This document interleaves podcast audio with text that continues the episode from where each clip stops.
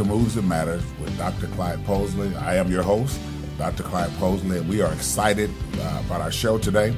We have a fun field show today, a fact-filled show today, and just a tremendous voice in the African American community to help us kick off our month of African American uh, new voices and new strides forward uh, series of programs for the month, for the Black History Month, the month of February.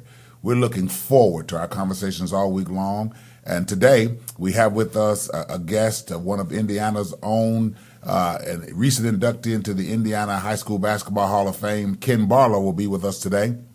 And uh, following this, this, brief introduction, we're going to have an in-depth conversation with this uh, uh, one of Indiana's greatest basketball legends ever. We're excited to have him. He's also a believer in Christ, and so we're just excited to see what this black man, this leader in the community, is doing to promote diversity and be the example of what Black history has always designed, been designed to produce for us.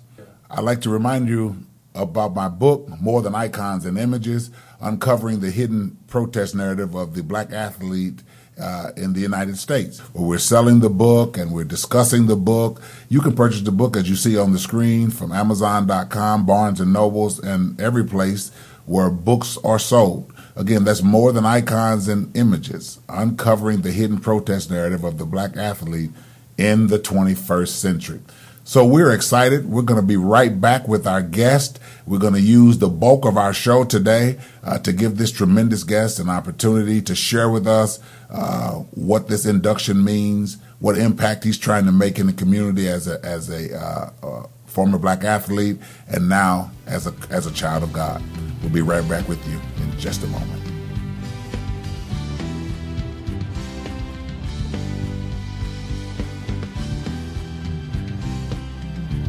Hello, and we're back. I'm Dr. Clyde Posley. This is Moves That Matters, and we are back. And I'm glad to have with us our guest, uh, Brother Ken Barlow. Dr. Brother Posley. Ken Barlow, we are glad to have him with us today. He is a recent inductee into the Indiana High School Basketball Hall of Fame, a prestigious honor anywhere in the country, but especially here in Indiana. Uh, Brother Ken Barlow also uh, works um, I'll let him describe for you what what his position is here at the Cathedral High School, one of our more prestigious high schools here in Indianapolis. Yes, my position is uh, Vice President for Community Relations and Diversity, and I uh, charge Cathedral to make sure their doors are always welcoming to everyone who enters, uh, no matter if you are five years old to 105 years old. We try to make sure that we are addressing the needs of the people across the board. Well, welcome. Thank you. Uh, welcome, uh, Mr. Barlow. We're glad to have you. Um, we are excited. Um, I'm, I'm, excited about our friendship over the years and just how, how you've represented yourself uh, as a, a, uh, a, believer in the kingdom and uh, just an example on on and off the court.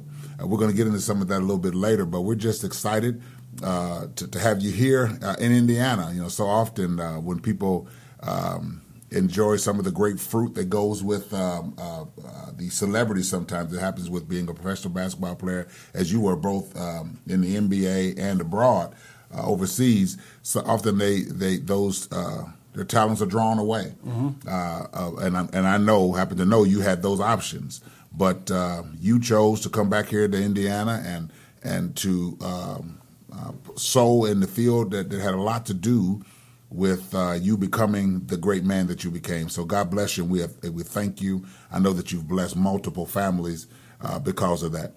So I want to get into the interview and, and just kind of uh, uh give you an opportunity to to to be the voice in, in, in our uh, Black History Month, uh, Black History Month, and the voices that I want to bring in all month. These these voices represent not only Black history but the produce, the strides moving forward of what our history has produced. So these voices, you represent one of these voices that, that is not just a historical voice, but is a voice that's still underway making things happen.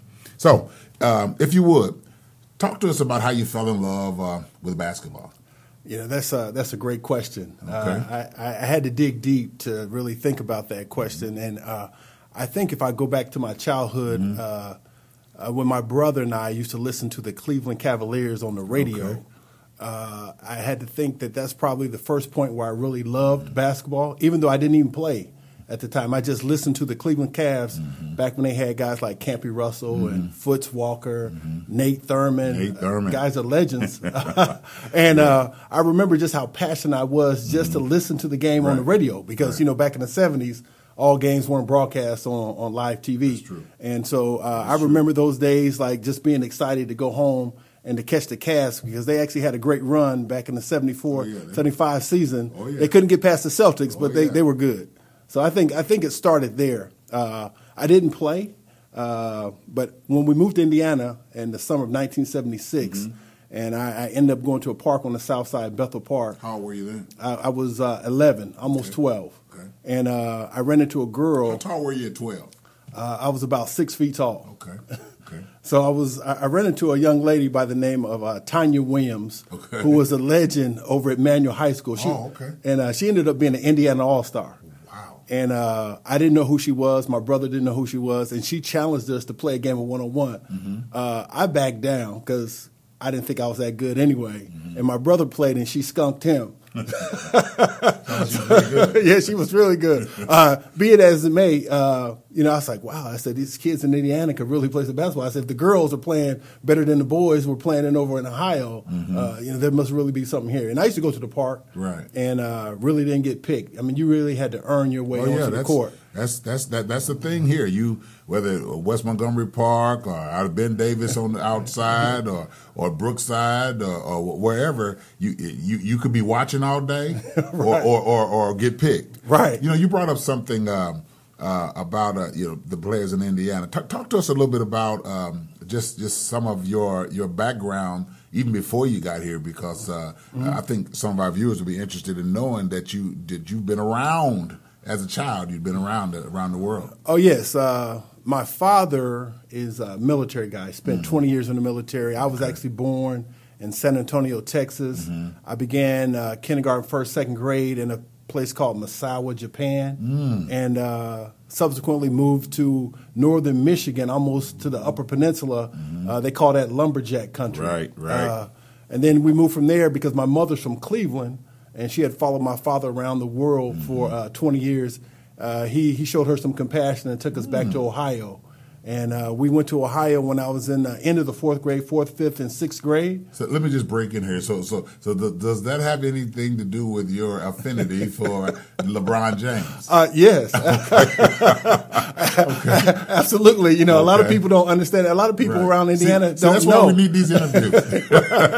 yeah, they don't know that. I have an Ohio a Cleveland connection, connection. Right, right, right, right, And so, like I said earlier, you know, just w- listening to the Cavs right. on the radio, and now homegrown Akron-born LeBron sure. James sure. is the premier player in the NBA. Sure, uh, and sure.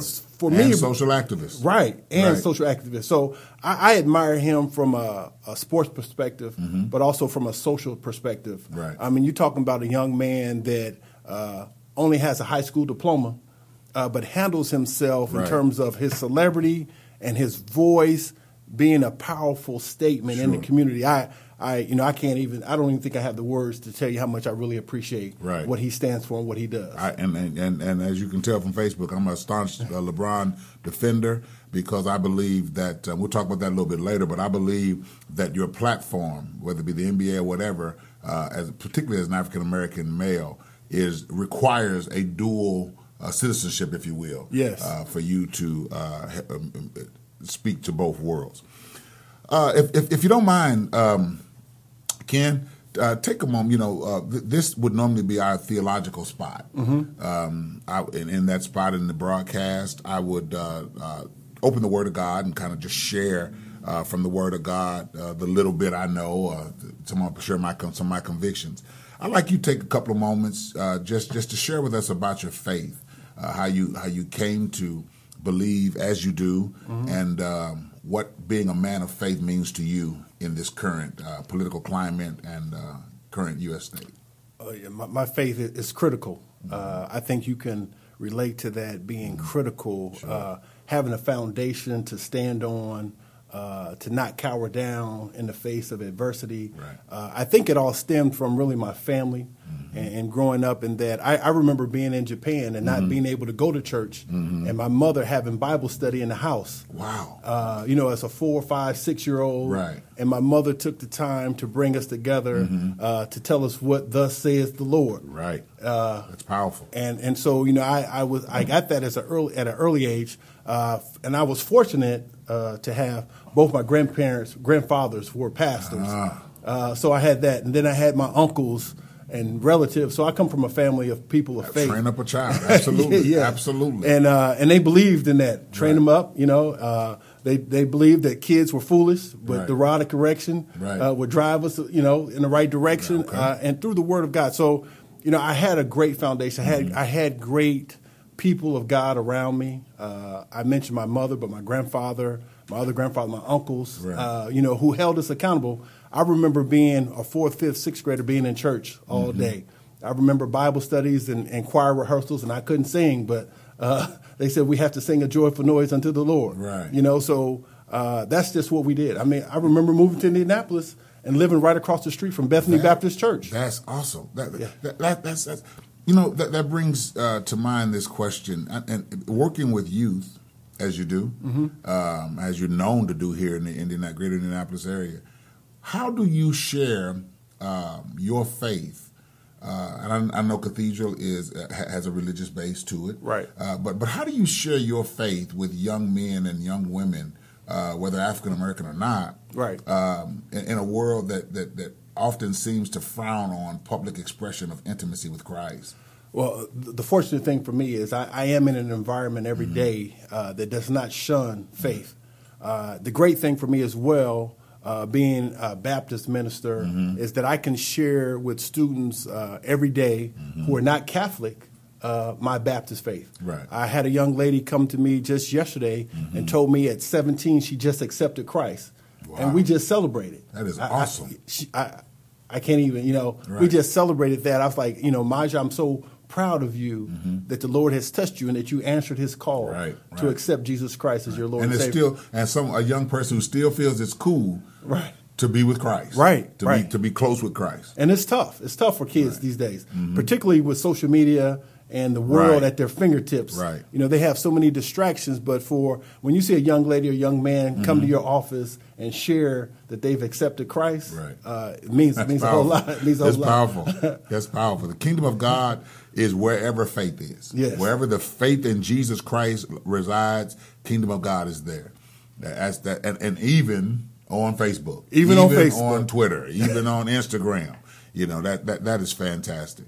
I um uh, man, it's just it's just so much for us to discuss here. But uh, so so so your, your your faith, you know, as a as a, a Baptist minister, um, you know, t- talk to us a little bit about you know uh, what it's like to be uh, a former world class athlete mm-hmm. and now a preacher.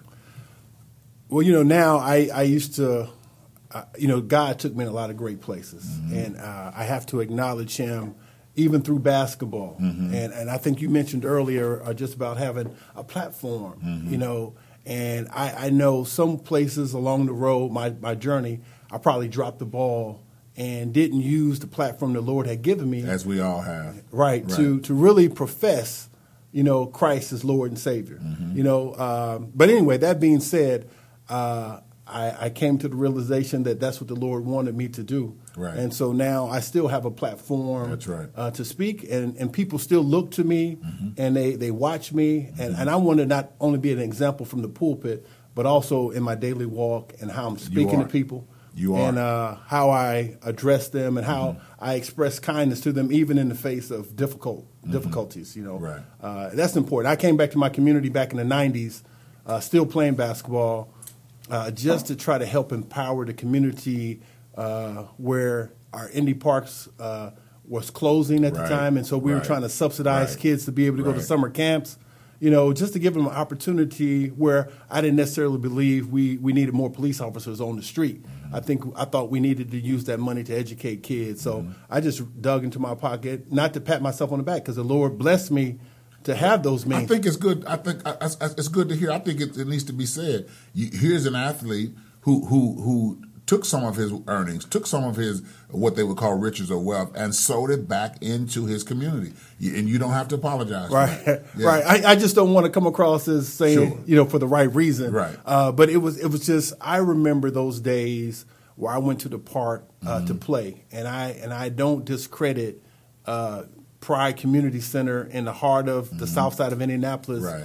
Uh, right. That that was really my my gateway to Notre Dame, to tell you the truth. I mean, I had my, my grade school coach told me, he said, Do you know how far Notre Dame is from Prospect Street? Mm-hmm. And he really meant that uh, in, a, in a literal sense, mm-hmm. but also in a sense of, uh, you know, Notre Dame doesn't have a lot of kids from the South Side right. that are right. going there. And, right. and, and I actually chose Notre Dame really not just for myself, but for everybody else to let people, other people know who look like me, that they right. too could go to a place like Notre Dame. Right. Yeah. That is that yeah. is that is that is that is huge. And I, know uh, you, you, had uh, someone to follow you there. Uh, yeah, the, Scott, Scott Higgs. Higgs. Yeah, Scotty Absolutely. Higgs, and I was happy to have him. And we right. were we were roommates up there. And, and Scotty's a, a man of faith himself. Sure. So sure. Uh, Scotty and I actually went to the same church as kids. First Samuel oh, Baptist that, Church. Okay, okay, we, West Side. We played.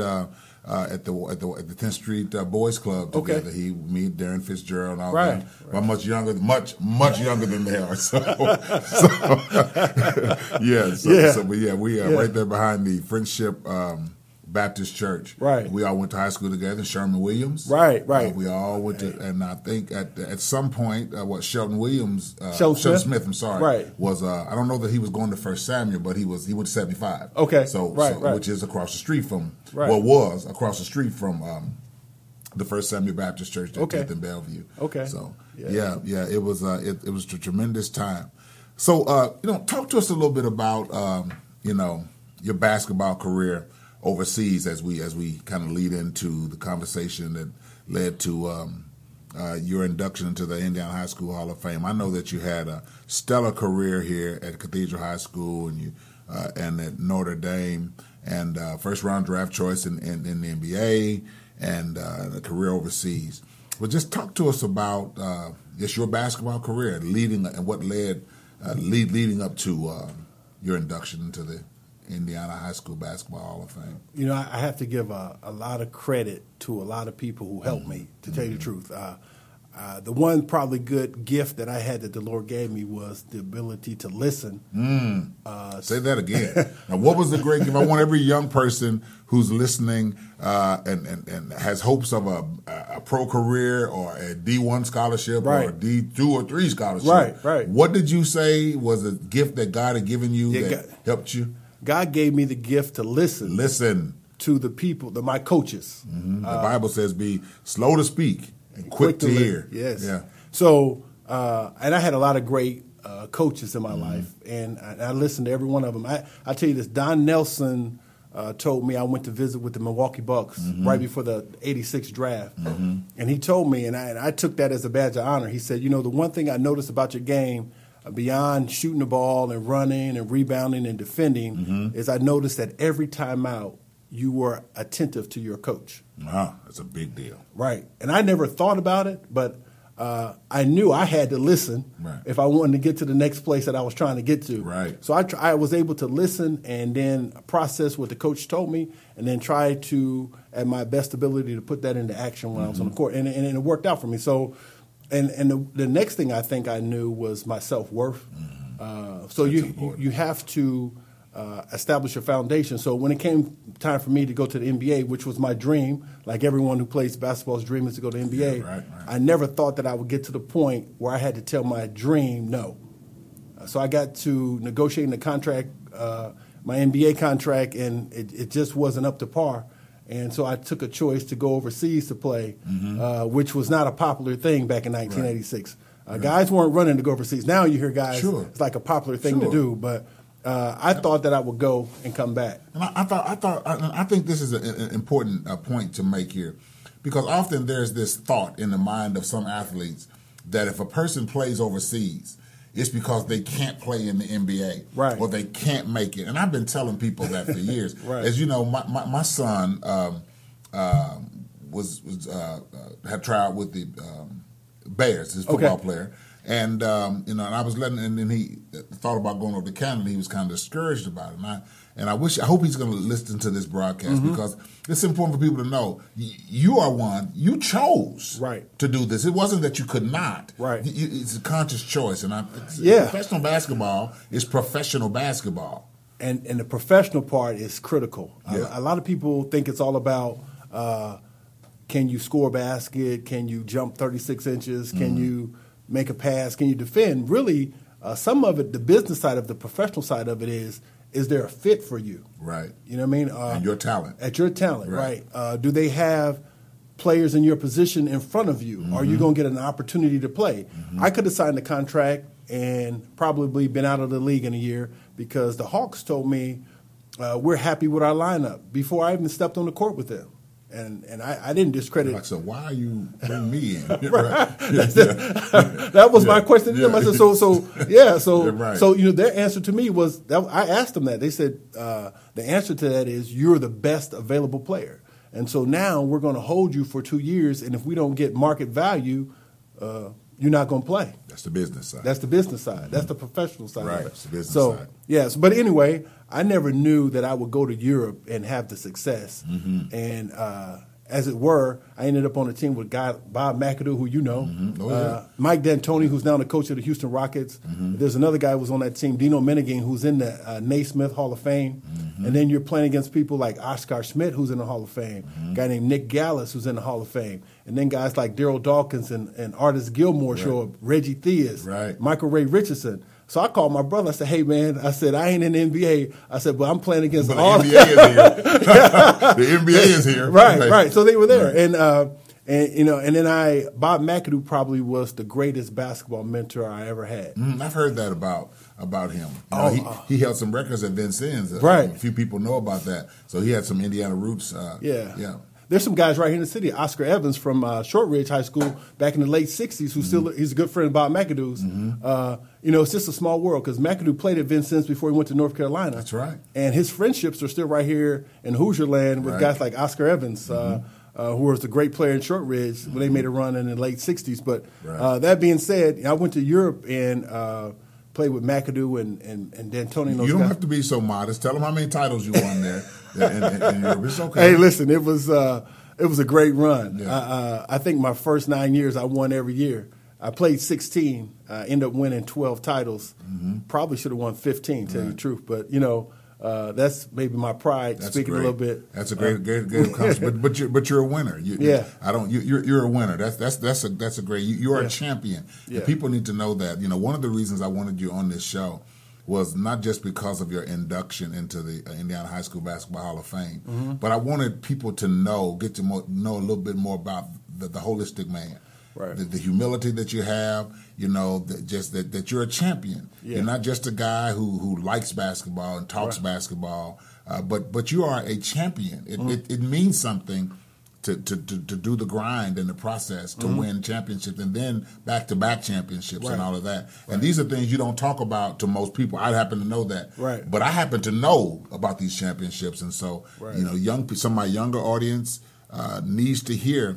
We have a champion. Not just there's a reason these guys in the Indiana uh, High School Basketball Hall of Fame. Right. Not just playing basketball, but it's Right. tenacity and how to win. Right. And you know, I think uh, one thing I like to share with your viewers is, uh, you know, uh, having the right people around you, Mm-hmm. having the right teammates, having the right friendships. I mean, I played with a lot of great guys, but they weren't just great basketball players. I mean, I really mean like Bob McAdoo is a great man. Mm-hmm. Uh, he doesn't have any vices like hanging out and drinking and cursing and you know doing bad things. So Mm-hmm. when I see a guy 35 years old who comes to work every day, Mm-hmm. uh, to win every scrimmage and to challenge me to put out every day, it meant a lot to me. Or if I played a guy like Miles Simon, Right. who was the Final Four MVP in '97 right here in Indianapolis for Arizona, Mm-hmm. and you playing with a guy of that caliber, straight laced guy, Right. does things the right way, you know, uh, appreciates his teammates, uh, celebrates you when you're doing well, Right. Or, or Kevin Pritchard, who's the Right. GM for the Pacers right now, the president of the Pacers. I played with him a year in Italy. Mm-hmm. Great guy. I mean, those are great men, uh, great foundation, Right. uh, committed to to be helpful Both on and off the court. on and off the court. Is what I'm saying. You're right. that that kind of that, that, that brings me to um, um, what is what has become is becoming a more increasingly hot topic today relative to uh, the character of men and relative to being athletes. Mm-hmm. As you know, I wrote a book about them, More Than Icons and Images. Right. Uh, and in, in the book, what I discuss is that um, the black American athlete um, has responsibilities that are uh, historic that have been laid upon them. Mm-hmm. Talk. Let's let's let's talk a little bit about what you see, uh, what uh, how you see the responsibilities of being a black male athlete or female athlete for that for Right. that for that business. Right. Uh, what is there a role in your mind for the black athlete in the social justice issues, oppression, racism, subjugation in America today? And if so, uh, what is that role? Uh, I think that role is to be a voice. It's also a role to be an activist, uh, to not only talk the talk, but to walk it. Uh, I think what bigger platform do you have than the entertainment at, uh, platform? I mean, you have eyes on you, millions of eyes on you, global. Right. And so, not very many places in society uh, do athlete do people have a platform as big as athletics. And so, as a black male who, uh, and we all know that black males don't have platforms in the medical field uh, that we that Not we as frequently as we need. I mean, they're Right, there, right. but they're not as visible. Right. Or even entrepreneurs. We have entrepreneurs, but they don't really have a platform. We don't we don't hear about the Robert Johnsons. We see Oprah Winfrey as a black female, but it's Mm-hmm. Right. hard to really point to a black male. Sure. Right. But Sure. in athletics, Scarce. right. In athletics, we have the biggest platform to have the biggest voice to reach the most people.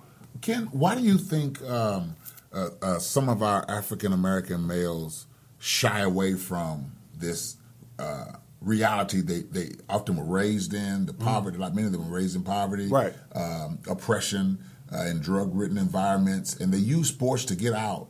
And and uh, they saw racism on their way out Mm-hmm. and see it at where they are now. Why do you think some of them are quiet about it? Is it that they're afraid of losing uh, the footing they have? Could be. I, I can't speak for everybody else. Because I know, I like Ab- Abdul Rauf. um, he spoke out, was banished. Right. Uh, Curt Flood years ago. Curt Flood, spoke right. out. Was, was Craig was- Hodges. Craig Hodges from the Bulls. Right. Spoke out, banished. Right. You think that you think do fear? Do you think fear gets in the way of some of these uh, athletes speaking out? I- I Whether think- it's football, basketball, everybody's not Tommie Smith or John Carlos, but Right, right. what do you think? Yeah, I, I think so. I think that's true historically, uh, even without sports. You know, uh, we're going to make an example of this one Mm-hmm. to intimidate the, the rest in the group. Uh, you know, sometimes you have to take a stand. I, I read on the internet one time that uh, someone said that I, I was blackballed myself uh, for taking a stand against the NBA because uh, I had a great agent at the time, and he co- he had me to collaborate with Junior Bridgeman, David Robinson, uh, Armen Gilliam, uh, Jose Ortiz, Rory Sparrow. Uh, we we were uh, challenging the. Um, it's not it's not headlines, but we challenged the NBA draft Wow. uh, back in 1987 uh, as uh, not going along with the collective bargaining agreement. So we, we thought that the draft should be completely banished. Wow. Let, us what we're going to do and talk about that in just a second. We're going to take a break right now. Right. We're going to come back, and when we do, we're going to get into that because Okay. that's the type of uh, a protest uh, to make everything better for everybody else Right. that needs to happen. Right. We'll be right back on Moves That Matters. I'm your host, Dr. Clyde Posley.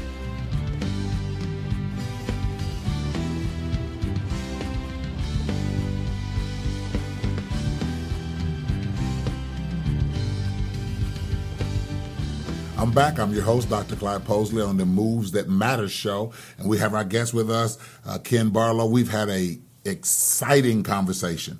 I want to give him an opportunity to kind of finish his last point, and then I'll come back to you and close out our show. Ken was talking to us about uh, some moves that he and some other NBA players made uh, in, in sort of a stand in 1997 relative to the collective bargaining uh, agreement and the NBA draft. Ken, talk to us about where you are. Yeah, well, you know, uh, it, I was the first round draft pick, Right. And it was tough negotiating. And you said it earlier. You were saying, well, why did why did the Hawks take you in a trade? And that was my question as well. knowing that they didn't they didn't have intend to make a roster move. Right. Right. So uh, anyway, a great agent I had, a guy by the name of Larry Fleisher, came to me and said, "I got some other guys who have some questions about Mm-hmm. the draft. Uh, what is your thought?" So I told him, I said, "Listen, I think the draft is wrong. I think that I should be able to market my talent just like anybody else markets their talent out of and college. as they do today. right, right, right. So Yeah. I, I thought, you know, coming out of college, just let me be a free agent and let me talk to whatever team I need to talk right, to. right. I don't need to be drafted because if I can play, uh, my talent's going to speak for itself. Right. So anyway, we That's- we, we sued we sued the NBA, and ultimately, what happened in 1987, there were seven rounds, and they moved the draft down to 2 Mm-hmm. So what you see now is really a result of what happened behind the scenes in the courthouse. Say that again. Say that again. that is a social justice protest moment that Right. got some quick results. Right. And so there were seven rounds in Right. the NBA draft, There were seven. and and you and and you. once we won the case, In they did not 1987. they did not dissolve the draft, Mm-hmm. but we counted it as a win because they moved it back to two rounds. Right. And so then- Mm-hmm. those other guys would get maybe the freedom that you guys were looking for. Right. So Right. guys could get more freedom, but then along with that, they started sliding guys in on salary. So uh, a team when I got drafted in '86. Uh, negotiating, they could offer you one dollar if they wanted to. Mm-hmm. You know, uh, well, the league minimum was seventy five thousand, so they could offer you the league minimum if you was the first pick in the draft. Legally, they could say we're going to offer you seventy five thousand. Right. Uh, but what we did, what we felt like we won was now they they prorated each position. So Mm-hmm. from the first pick to the thirtieth pick, uh, guys were getting market value uh, for first round draft picks. So I, we counted that as a win as well. And you were a part of the uh, litigation Yes. that led to that change in 1986. Ken Barlow. Yes. Name some other guys that were on there. You said Rory Sparrow. Roy Sparrow was Uh-huh. on there. David Robinson was on there. Junior Bridgeman was in that suit. Uh, Armen Gilliam, the late Armen Gilliam, was there. Right. Uh, Jose Ortiz uh, was on that suit, uh, and maybe one or two more. I can't Right. remember off the top of my head. I mean, that kind of makes you kind of like a Tommie Smith, you know, John I don't know Carlos kind of guy, man. I don't know about that. That's that's that's big, man. That's Yeah. big. That, that's some that's something that some people need to know about. Yeah. That you worked uh, as an African American male, black male athlete, and fought the big giant of the NBA and got some results. Mm-hmm. Yes, and got Uh, some results. The results, yes, they That's weren't right. they weren't exactly what I wanted, but I think there there was progress. So Right. so now uh, players players are getting fair market value as first round draft picks, and and other players are able to market their talents around the league as they see fit. I think some people need to know more about that. We're going to talk more about it uh, uh, in our next show, in part two of this show, uh, which which will which we will do next week. Okay. I, listen, I want to thank you for being here today. Look forward to you being back next week. Yes, sir. You're a fantastic host. I want to tell our, our viewing audience we're excited to have had you with us here today. This has been a fantastic show. Please tune in next week for our uh, Black Voices in Action series for the month of February, our Black History Month. Uh, uh, new voices moving forward, actually having black voices that are actually moving and doing, creating their own black history right now. We look forward to having you next week. Uh, uh, Tuesday, 7.30, Brother Barlow is going to be back with us, and we're going to be moving forward, having some more deep discussions. Next week, uh, he's going to talk a little bit about what parents need to know uh, uh, so that they can be informing their children, their teenagers, about what needs to be on their mind as black athletes, but as, but as Christians. We look forward to having you. I'm Dr. Clyde Posler, your host of Move That Matters. Keep in mind this thought. You live life making moves every day. Make your moves, moves that matter. Kingdom style. God bless you, and I'll see you